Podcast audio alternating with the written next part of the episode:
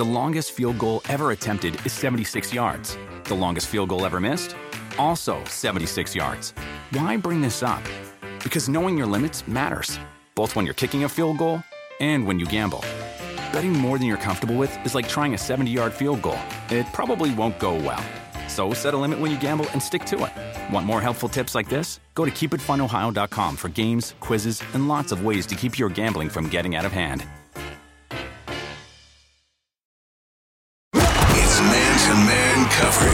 This is the PFT PM podcast. And now, your host, Mike Florio.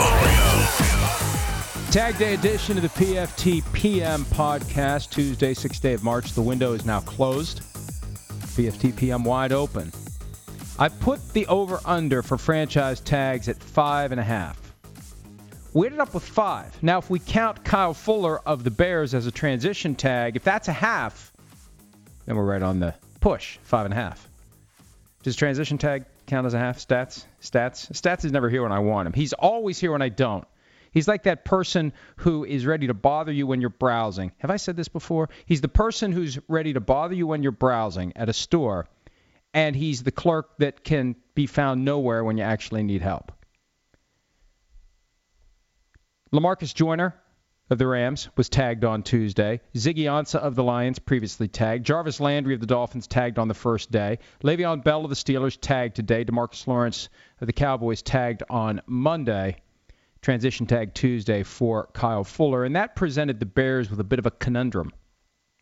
First round draft pick in 2013.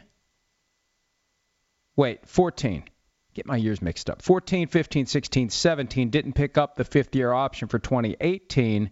He had a solid contract year. What do you do? And the transition tag locks you in at a lower base salary for 2018. And it basically invites someone else to negotiate his long term deal. And I think that the the belief in that regard, the theory, the strategy would be that when you put him out there after he's had a strong contract year, but he wasn't great before that, maybe no teams will be interested in giving him big money on the open market. But whatever offer sheet is signed by Kyle Fuller, the Bears would have five days to match it. One offer sheet signed, five days to match, no compensation if he leaves.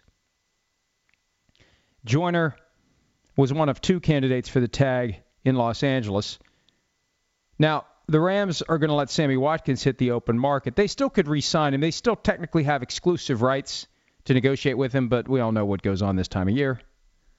Watkins agents surely have gauged the market, surely have an idea of what's out there. During the two-day window that starts next Monday, the 12th of March, that's when offers can officially be fielded.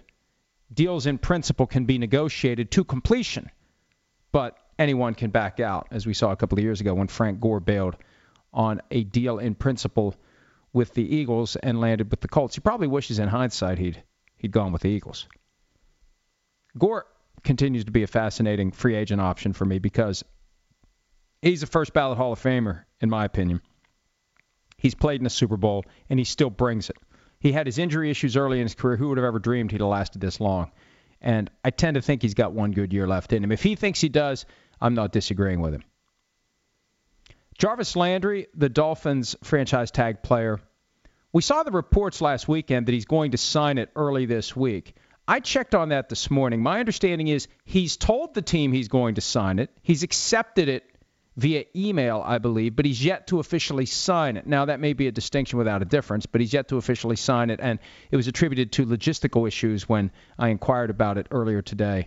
I don't think there's anything going on there. But remember the big to do that people made about Number one, is he going to sign it? Number two, who gets credit for reporting it when 20 people had reported it? Ultimately, will he not sign it? Could the Dolphins decide to rescind it if they can't strike an acceptable trade and they don't want to be saddled with what ultimately is 15.9 million in cap obligations under the franchise tender for receivers? The Jaguars did not tag Allen Robinson, either franchise or transition. He'll hit the open market. And again, with him, the question is how good will he be? Even if he's healthy, which guy is he? 2015, he had 1,400 receiving yards. 2016, he was down around five or 600, and he was healthy most of the year, at least healthy enough to play. Last year, torn ACL week one. Is he healthy, and which guy are you getting? I think Robinson should want to do a short term deal to prove himself, and then if he can, hit the market, cash in, do a deal with an agreement that you can't be franchise or transition tag next year, one year deal, prove yourself, hit the market again.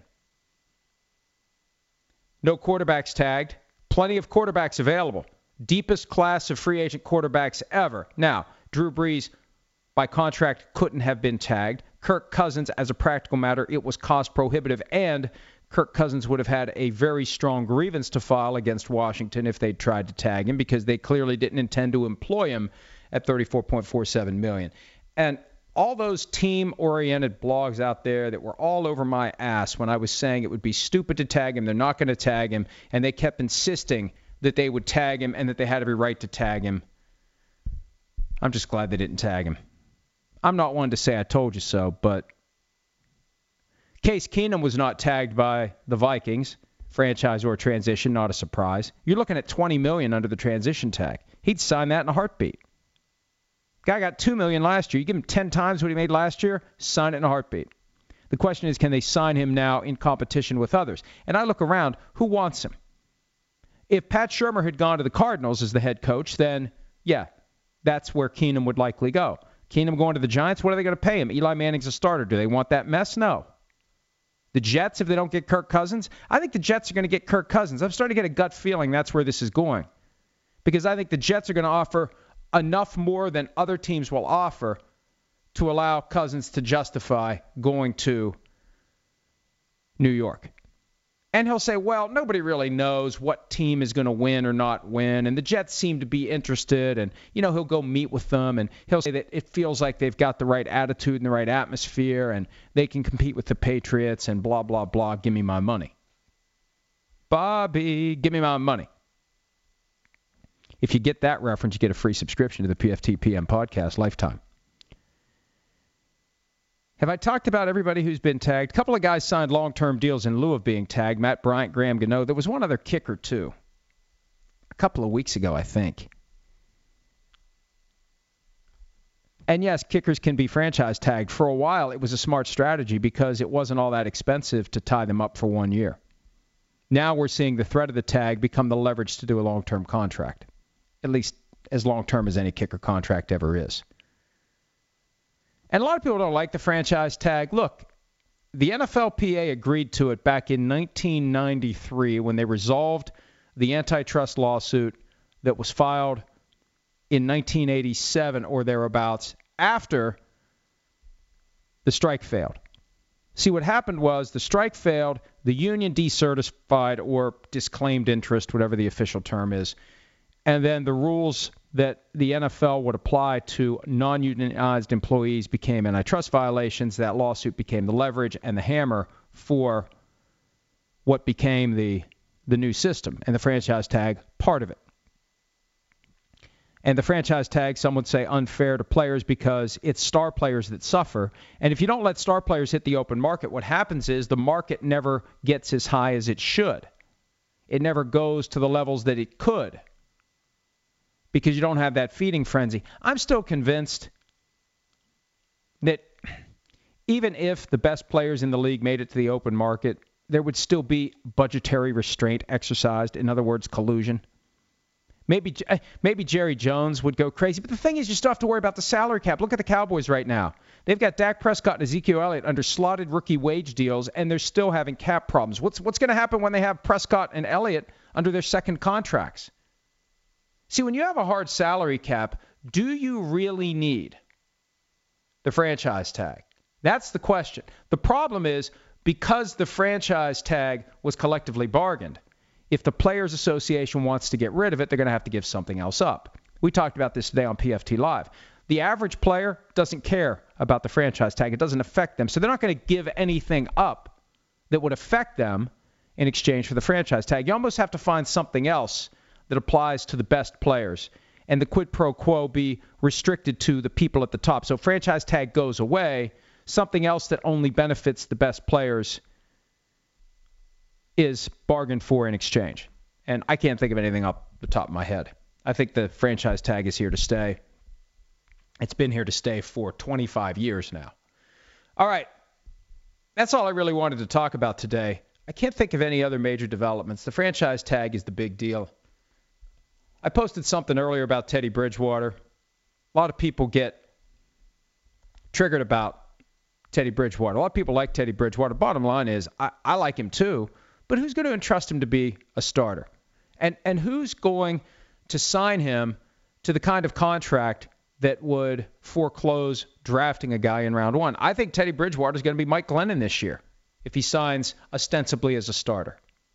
I see that Aldon Smith turned himself into police. I thought he was in rehab. That's what his fiance said.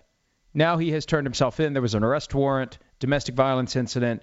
Bottom line is, if Aldon Smith ever plays again in the NFL, I'll be shocked. I already would have been shocked. I'll be beyond shocked. I need a word stronger than shocked. Ed Hochuli and Jeff Triplett retiring. People don't like individual officials. Is there anyone out there who really, really likes one official? Is there one official who isn't polarizing in any way? I don't think there's any official that we collectively like. Ben Dreith, maybe, for his he's given him the business call. But that's 30 years later. People probably hated him at the time. It's a tough job. It's a thankless job. I don't know why anybody wants to do it. Why would you want to do that? You're either going to be, I mean, no one loves you. I guess that's what it is. It's not polarization. It's like Roger Goodell. Either you hate him or you don't care. For most of these officials, you either hate him or you don't care. I think people kind of liked Ed Hochuli because he had a little style. But my God, could you could you could you wrap it up, Ed? Could you make your point and move on? I'm sure some of you feel that way about me. If you do, why are you listening? I mean, maybe it's a hate listen. Hey, either way, you're listening. Thank you for listening, even if you're listening because you hate me. I don't hate you. Ed Hochuli's been trending all day. How do you how do you feel if you're Jeff Triplett? Triplett's not trending. Hochuli is. Doesn't that make him like Farrah Fawcett, right? Farrah Fawcett Michael Jackson died the same day, and nobody remembers Farrah Fawcett died. It wasn't as big of a deal because Michael Jackson died the same day. Jeff Triplett's Farrah Fawcett. It's been, what, that's been seven years. That's not inappropriate stats, is it? Stats? All right, time to answer some questions. At Recliner QB, since spring has sprung here in the Dallas area, what are your favorite springtime activities once the weather gets nice? Gardening, hiking. I know you do your annual fishing trip. I do. What else do you do besides PFT, PFT, PM, whiskey, and cigars? I don't do much. I really don't. I like to hang out in the barn with my family members and some close friends. I like to hang out and watch TV and shows on Netflix and movies with my wife. I, what else? I like to play Madden while I work out. My life is kind of pathetic. I like to read. I like to read nonfiction. I'm working on Outliers now. I started Outliers several years ago, and I was reading it on the plane. And when I got to the chapter about plane crashes, I thought maybe it's a good idea to stop. So now I'm not in flying season, so I started it over again. It's a fascinating book. I highly recommend it. Outliers. It's about 10 years old. It's worth the read. It explains how successful people find success, and there's a lot of factors other than innate ability that go into it. It's eye opening, and it's great because a lot of the stuff that Malcolm Gladwell writes about in Outliers, it's fairly obvious, but it's not obvious. Like once he explains it, it's like, yeah, yeah, all right. I wish I would have thought of that. Hard work and luck. Hard work and luck. So much more important than inherent ability. Inherent ability is part of it. And I think my own weird, backward ass story that got me in a position where I'm not working for a living and have a TV show, a radio show, and I own a website that does fairly well, especially in an era of intense competition, there was a lot of luck involved. A lot of just stupid, dumb shit. Like dumb domino falling luck. Some of it professional, some of it personal, some of it just being in the right place at the right time. Just a weird, convoluted set of facts that if you change one, maybe this thing never happens. Maybe I'm still grinding away practicing law, which I enjoyed. There were days that I dreaded it. There were days that were difficult. There were days where I got home at the end of the day and felt like I'd had the crap kicked out of me. But it was rewarding, and I miss it sometimes. But boy, I wouldn't trade what I'm doing now for anything. And I never could have planned it, never would have planned it. Never, I mean, when you're a kid in the 70s, you can't even envision this stuff that we do. I would have never, I remember at one point I wanted to be a comedy writer, which made no sense whatsoever. I read Mad Magazine all the time, and I wanted to be one of those guys, like Al Jaffee. And what was that guy's name? God. Al Jaffee did, I think he did, does he do the snappy answers to stupid questions? It might explain why I'm a bit of a smartass. I love those. And there was the guy who did the the comic strips, the lighter side of this, the lighter side of that. I got a bunch of Mad magazines floating around here. I got to pull one out and take a look at it. Spy versus Spy. You know, I understand there's a certain percentage of you that don't know what the hell I'm talking about right now, but Mad Magazine was a great, great. And then there was Cracked, and Cracked was like the the the stupid little poor brother to Mad Magazine. Like I remember getting Cracked once, thinking, "Hey, this is like doubling my universe of funny magazines to read." And it's like, yeah, was it Dan Martin? Was that the guy's name? The lighter side of God. Boy, I want to end this now so I can go pull out some Mad magazines and go down memory lane. Probably not nearly as good as you remember. And they had those movie satires that were in comic strip form, and they would change the names of things. And sometimes it felt a little bit forced. Like I think Rocky Balboa was the Italian scallion, which was actually kind of funny. But they did that with movies. They would take a popular movie and they would satirize it in a comic strip form, and they would change the names for something that was kind of kind of humorous. And a lot of times it was really humorous, and sometimes it was like, yeah, you're trying too hard. I'm trying too hard. Here we go. Uh, so basically, to answer your question, recliner QB, boy, I got 62 questions. I'm stuck on number one. I really don't do much of anything. I really don't. I'm very boring, as you can tell. Another one from at recliner QB. As you said on yesterday's PFTPM, the Cowboys need to strike now while Dak and Zeke's contracts are manageable, but they have cap issues. How do they clean up the cap while doing enough to take advantage of the quarterback running back contracts? Can they do both? I think they can. I think they need to. I think they need to seriously think about Dez Bryant. I mean, you got to just trim the fat. You can't hold on to guys because you like them. Jerry Jones, as the owner and GM, I think he has guys he likes and he holds on to them longer than he should. You got to make hard decisions. You got to rip the name off the back of the jersey. You got to trust your process when it comes to drafting replacements. So there's a way to do it, but man, once they pay Dak, once they pay Elliott, they're going to have a mess. And the best they can hope for is to get Elliott and Prescott to maybe not insist on market value so they can continue to be associated with America's team and make a lot of money off the field. See, that's the argument. Now, Elliott, he's got other issues that will keep him from making money off the field. But Prescott already cashing in. He's got his yogurt gig. Prescott can be the starting quarterback of America's team, and maybe he's more likely to be on the Tom Brady side of the FU pay me spectrum than Peyton Manning. At Hoobastank or at Harold Wiggins, aka Hoobastank, who's my favorite actor, favorite actress. I don't really think of it in those terms. Like, I don't watch a movie because there's someone who's in it that I really like. I mean, I want to watch a movie because it's good. I don't care who's in it. If it's good, it could be anybody.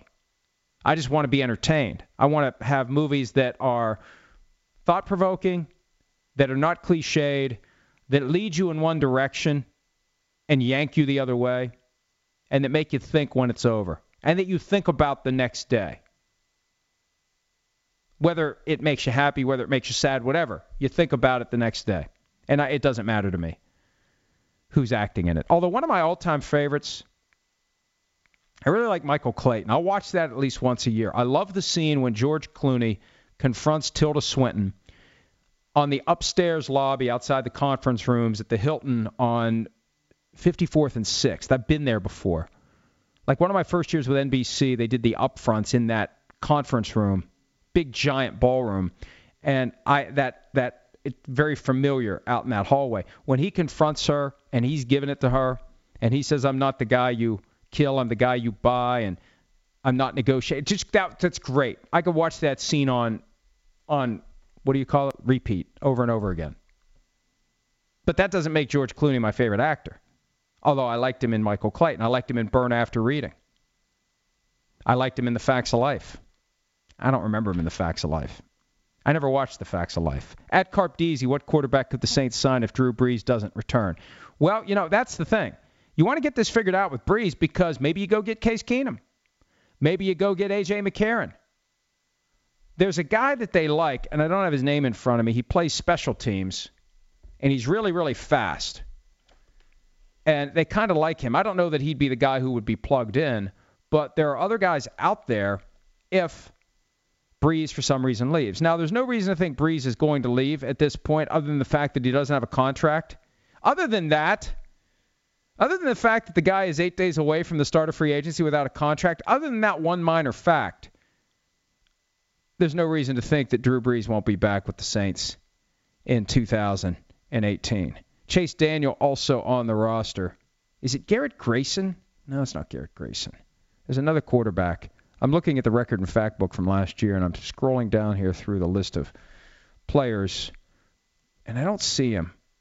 He's a quarterback who played some special teams this year, and they really, really like him. But again, I don't think he's ready to be the team's quarterback. But they could go in a bunch of different directions. They just need to know what Brees is going to do. No reason to think he won't be back again, but for the fact that he doesn't have a contract. At J. Ireland 80, Shaquem Griffin was one of the is one of the best stories of the draft. Do you think he'll get drafted? Wouldn't it be better for him not to be drafted than pick a team to sign with that needs linebackers, that uses a lot of linebackers, a team that runs a 3 4? It's always better if you're drafted late to not be drafted because then you can pick your destination. I think he'll be drafted. Remember that Moritz Böhringer, the receiver from Germany? The Vikings actually pissed away a sixth round pick on that guy. Where's he now? Good stories sometimes get drafted.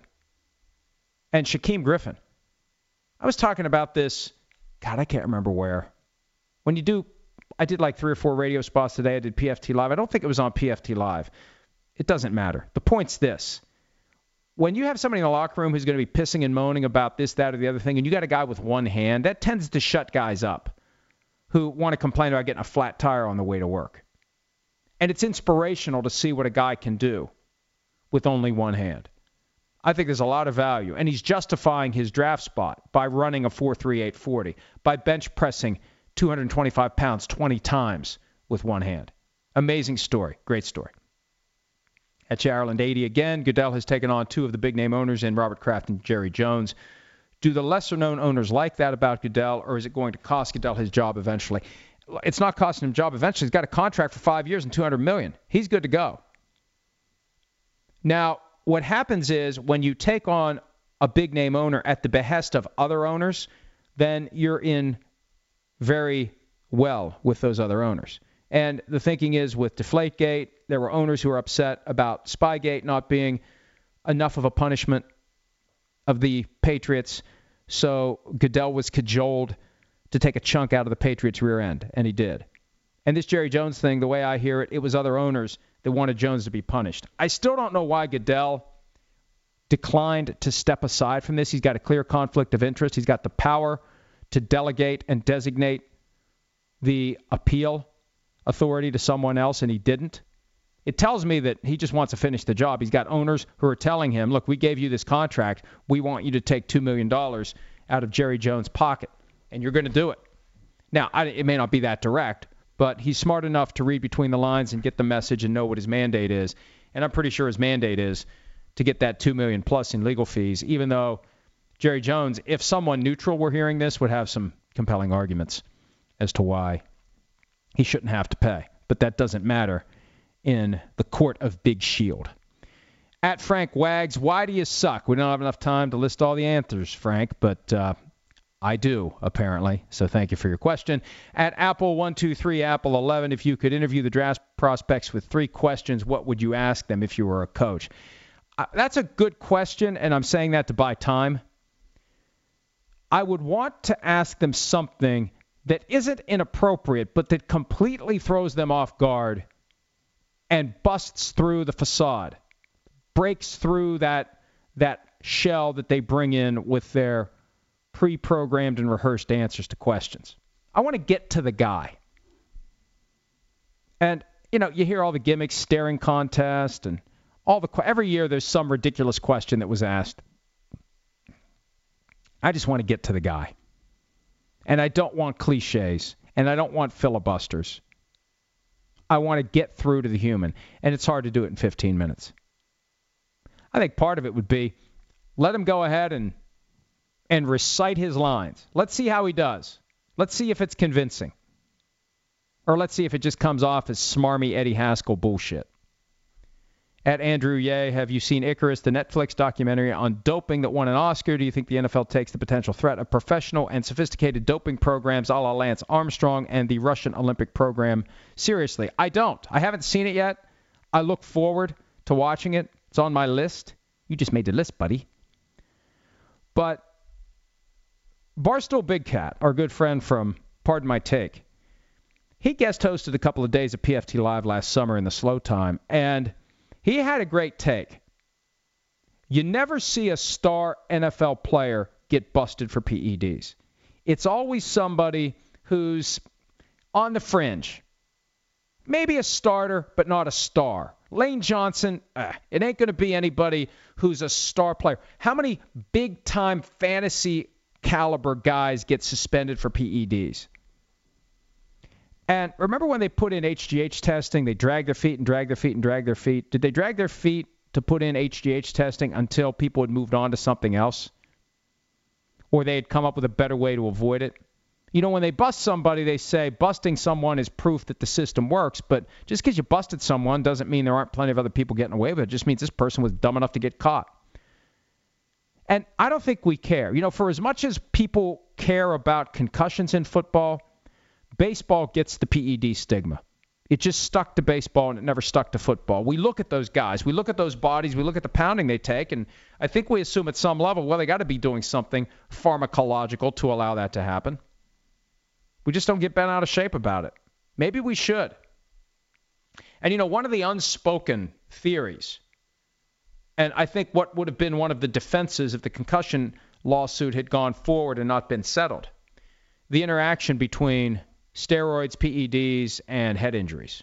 And does players who are using PEDs, do they set themselves up for greater and more significant damage to their brains when they do encounter the the inevitable hits that happen when they play football. Never really got that far. Maybe it was a scare tactic. I don't know. But it's always kind of been out there.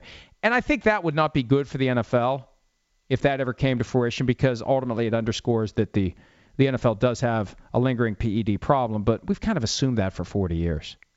And it doesn't really bother anybody.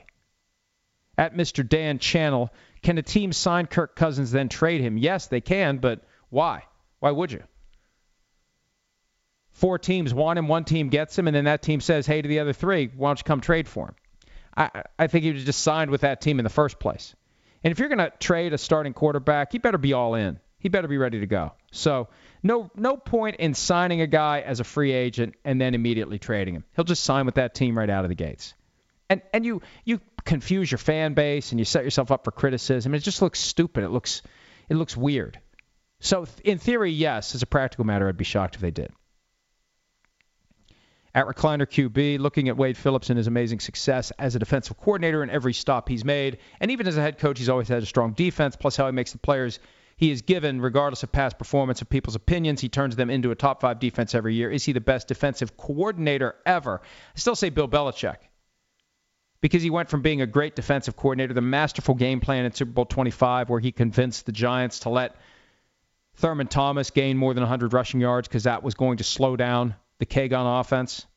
It's still Bill Belichick because he was a good enough defensive coordinator to become a great head coach, and then he was a great enough head coach that he didn't have to repeatedly go back and be a defensive coordinator. But Wade Phillips is in the conversation. Wade Phillips, Dick LeBeau.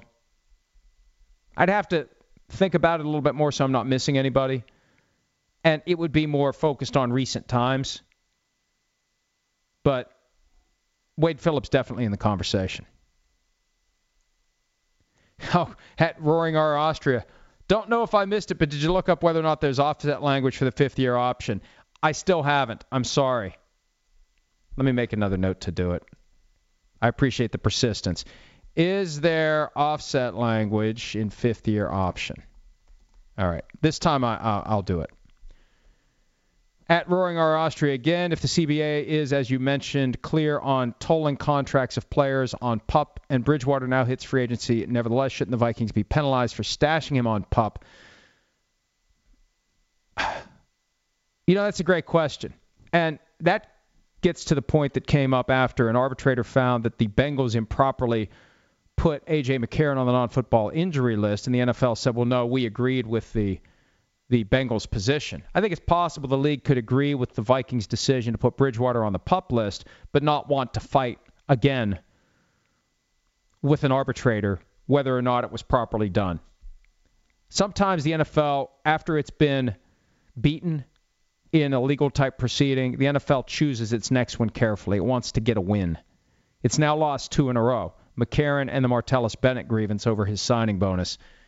So I think that that has as much of a factor as whether or not the NFL thinks that the Vikings engaged in shenanigans. And oh, guess what? Plenty of teams engage in shenanigans when it comes to the pup list and NFI. At Get Mitch, what did you think of the Big J Combine with the PMT guys? Would you do it again next year? I thought it was kind of, I don't know, frustrating because I sucked at it. I didn't take it seriously, which explains why I finished last. I, I it's just funny. It just they're funny. They come up with funny things, and they ask me to do something, and I do it just because I, I like them and I like to help them out, and I just have fun when I'm hanging out with them. You know, they're, they're funny, they're witty, and uh, yeah, you know, some of the stuff a little goofy. I always thought they were messing with me, so I went into it like, where's the where's the banana in the tailpipe on this activity? Where's the scam? Where's the twist? On on that one, and I uh, I, I would have done better if I would have taken it seriously. I never take them seriously. I should have taken it seriously. Maybe I wouldn't have finished last. I think I finished last. I think Robert Klemko still had to go after me, but I, I think I was safely in last place. At LG Suarez, with the trade of Peters, the revamping of the defense, and the public comments of GM Brett Veach promising to be more aggressive in the offseason, who would you try to get on defense in free agency, and or would you who would you be scouting if you were the Chiefs, Chiefs fan, and PFT nerd? There's a lot there to process. Look, I think that Brett Veach wants to go younger and faster and cheaper on both sides of the ball, and I don't envision many gigantic market value splashes from the Chiefs. I think they trust their drafting.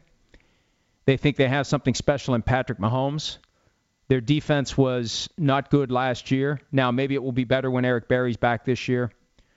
But I think Veach's theme is going to be younger, faster, cheaper. Younger, faster, cheaper. And they may be a team that would exercise restraint in the first wave of free agency and then go bargain shopping after the big name players get the big contracts in the first few days. At Terry Gensler 14. What do you make of this? Foles traded to Buffalo. Case Keenum stays in Minnesota. Cousins signs with the Jets and A.J. McCarron signs with Cleveland. I like the last three. I don't think Foles is what the Bills are looking for. I think the Bills have it in their mind that they're going to trade those two first round picks plus more. They have 21 and 22. They're going to trade those two picks plus more to go get a young franchise quarterback and hope he becomes their next Jim Kelly. With Nick Foles, there's a donut hole out there. His time with the Rams and the Chiefs. Who's he going to be if you bring him to your town? Is he going to be the guy that we saw in December and January? Well, in January? Or is he going to be the guy that we saw in St. Louis, in Kansas City? The guy we saw against the Raiders on Christmas night, lackluster. They almost blew the number one overall seed. So I'd be very concerned about that. And whatever draft picks I'd be asked to give up for Nick Foles, I'd rather just use those picks on young, cheap guys and hope that they hit. At and Tothyall 32. How do you feel about sports betting in West Virginia if PASPA gets passed? Uh, well, I know that Rob Manfred, the Major League Baseball commissioner, is pissed off because West Virginia doesn't want to give a 1% handling fee. And they can cite all the other things about protecting kids and ensuring, you know, responsible betting. They don't give a shit about that. They give a shit about their 1%. They want their piece. All that other stuff is just political BS aimed at getting people behind their position.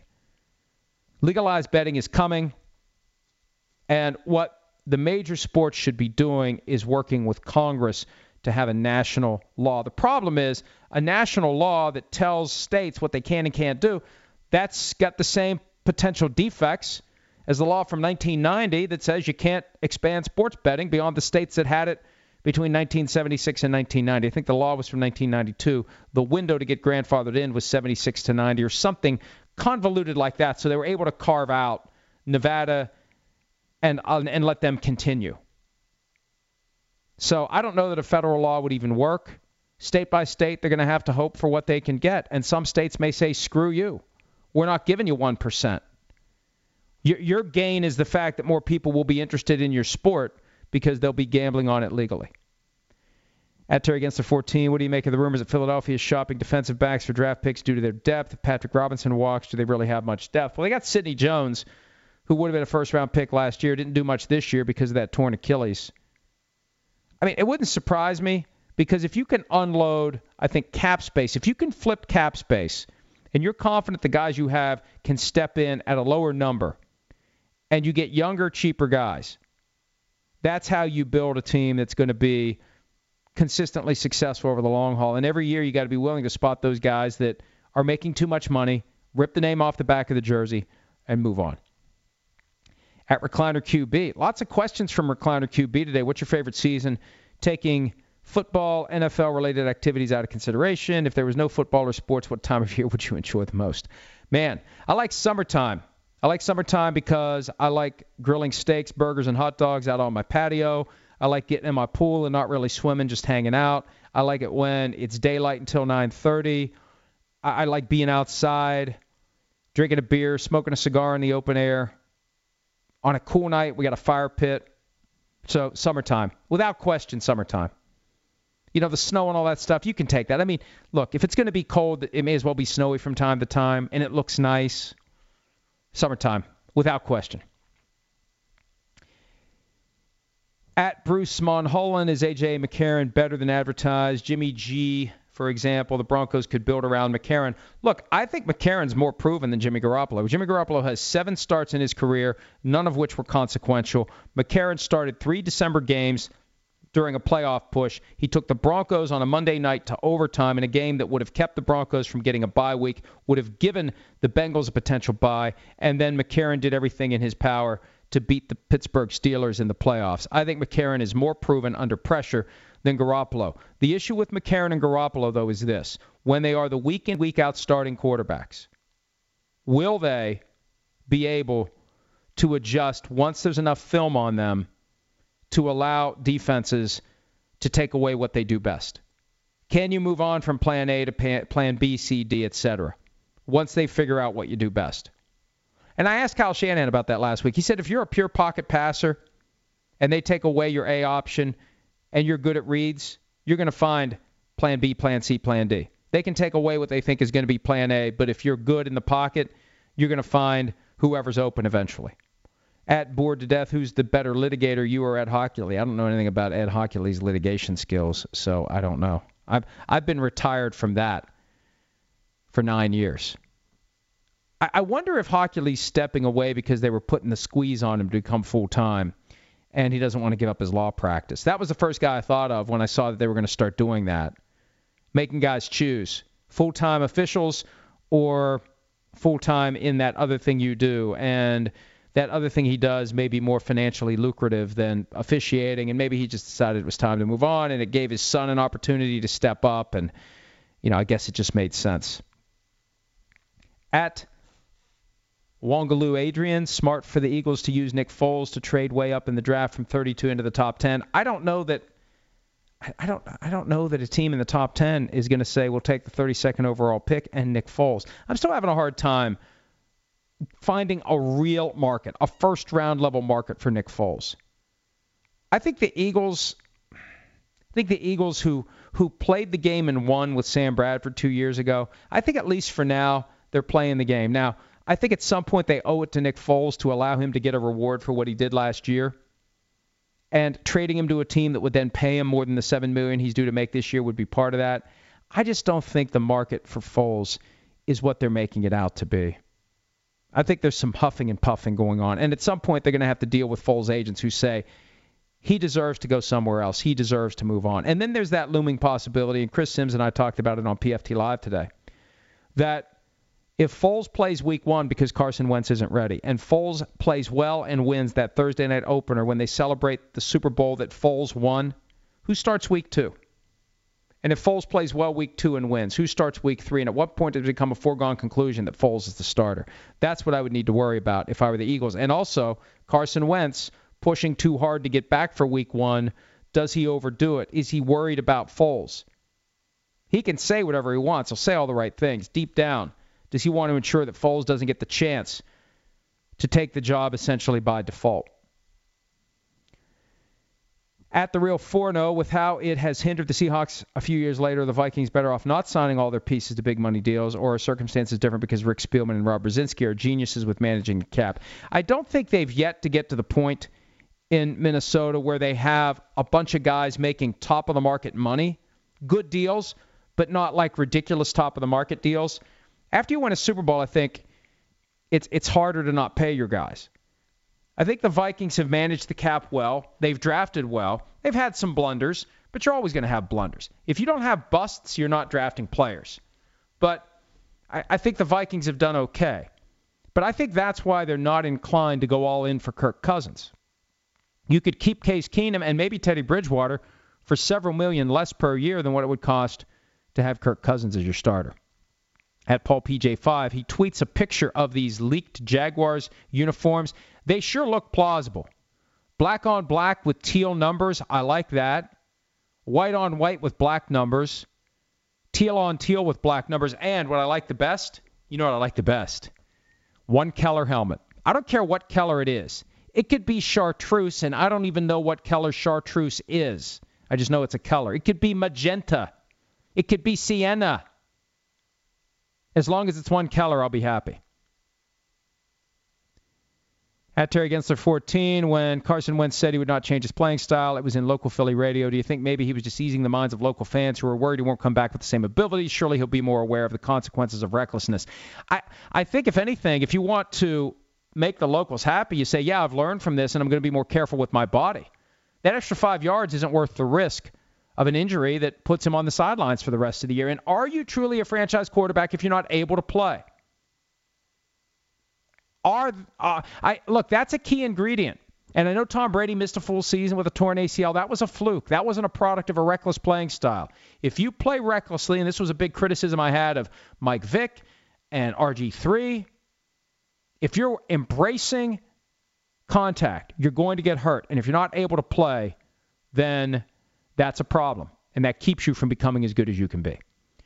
At Cardboard Chuck, can you and PA on the mic, that's Paul Allen of KFAN, voice of the Vikings, do a weekly show or podcast? I'm on his show every week. We did a podcast in the 2016 season. It was just a pain in the ass to schedule it. Pain in the ass. So I uh, I'd like to do it, but it, I'm trying to make something out of this PFT PM podcast for now, and I can do it whenever I'm available. I don't have to worry about when he's available. At the Impact 99, how likely is it that Baltimore will take a quarterback in the draft or sign a younger backup this year? They have to start thinking about life without Joe Flacco because number one, he hasn't been great in recent recent years, and, and they can they can support him all they want. They have to support him verbally because financially it would be crippling if they were to try to move on from him. I'm trying to pull up his his contract information here. I think there's still some big cap hits because of the big contract he signed in 2013 and the restructuring they did a couple of years ago. Here we go. Dead money right now 28.75 million if they would move on from him. Next year it's 16 million. Now next year potentially they could cut him, take the full 16 or split it 8 million and 8 million. But for now it would be a significant cap hit to move on. But I don't see a problem with with maybe if there's a quarterback you like that you can pick up in a later round. I don't I don't have a problem with the idea of drafting him and and maybe maybe developing him into somebody who could end up being a successful option for you down the road. God, I almost lost my spot here. I hate when I do that. At Recliner QB, is Florio Jr. still planning to take the PFT reins when I step down? Here's the thing I'm not planning to step down anytime soon. I think I got, I don't know, I've been doing this 17 years. I got at least 20 more years if I live that long. That takes me to 72. Man, that's friggin' depressing. I look, Gil Brandt just turned 85 and he's still going strong. How how old was God? I've already forgotten his name. Vin Scully when he stopped. I don't plan on stopping. So I'd love for him to work with me, but you know he may be prying the keyboard out of my cold dead hands, and hopefully that won't happen for a while.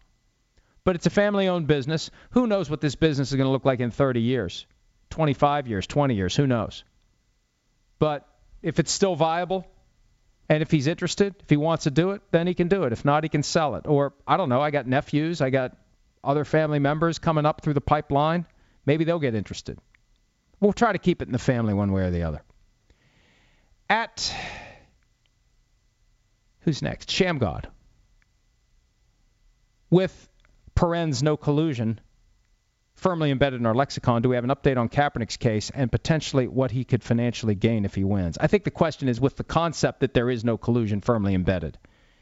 Do we have an update on Kaepernick? Look, I haven't heard anything recently. I think that they're very happy with the text messages and emails that they've harvested. And I think they believe that that evidence supports their theory of the case. Whether or not their theory of the case, which is basically their idea for how the facts fit together and how the law of collusion would apply, if that flies, if that holds water, then they may be able to win. But it's not nearly as impossible as people think. It doesn't require proof of 32 owners secretly meeting and deciding this is what they're going to do. The league office is the conduit of the collusion. The league office is telling teams what they should and shouldn't do. That's the argument that they'll put forward, and we'll see if it sticks at AGM 6.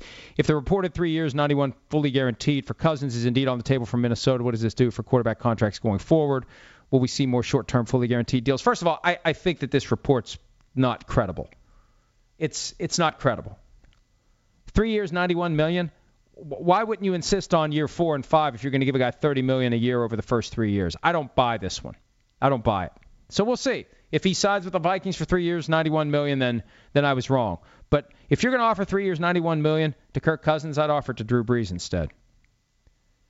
All right, I probably should wrap this up. 45 minutes long enough. Even longer than oh, 45, 47, 50. I'm I'm scroll. I'm at the point now where I'm scrolling to see if there's one that really jumps out at me, and I'm buying time as I scroll and scroll. Uh, there was a question about Kirk Cousins being tagged by Washington. Obviously, that didn't happen. Another question about my PMT Big J combine performance. Not happy with it.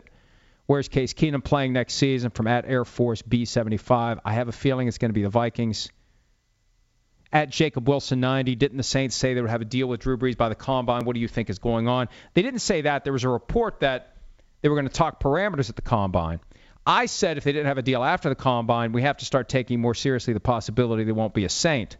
But everyone involved continues to say he'll be a saint, he'll be a saint, he'll be a saint.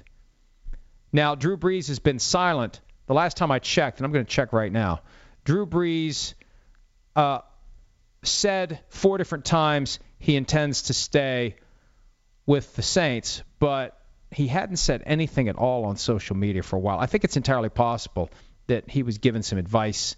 Just lay low for now. Here he is. Last message, February 17. Nothing since then. So I think he's testing the Saints. I think he wants to see if the Saints will take advantage of his open desire to stay with the team and lowball him. And if they lowball him and there's other teams out there offering him significant money, there's a chance, a chance that he's going to finish his career somewhere else. I'm not saying it's going to happen. And if they want to shut me up, sign the contract. We're eight days away.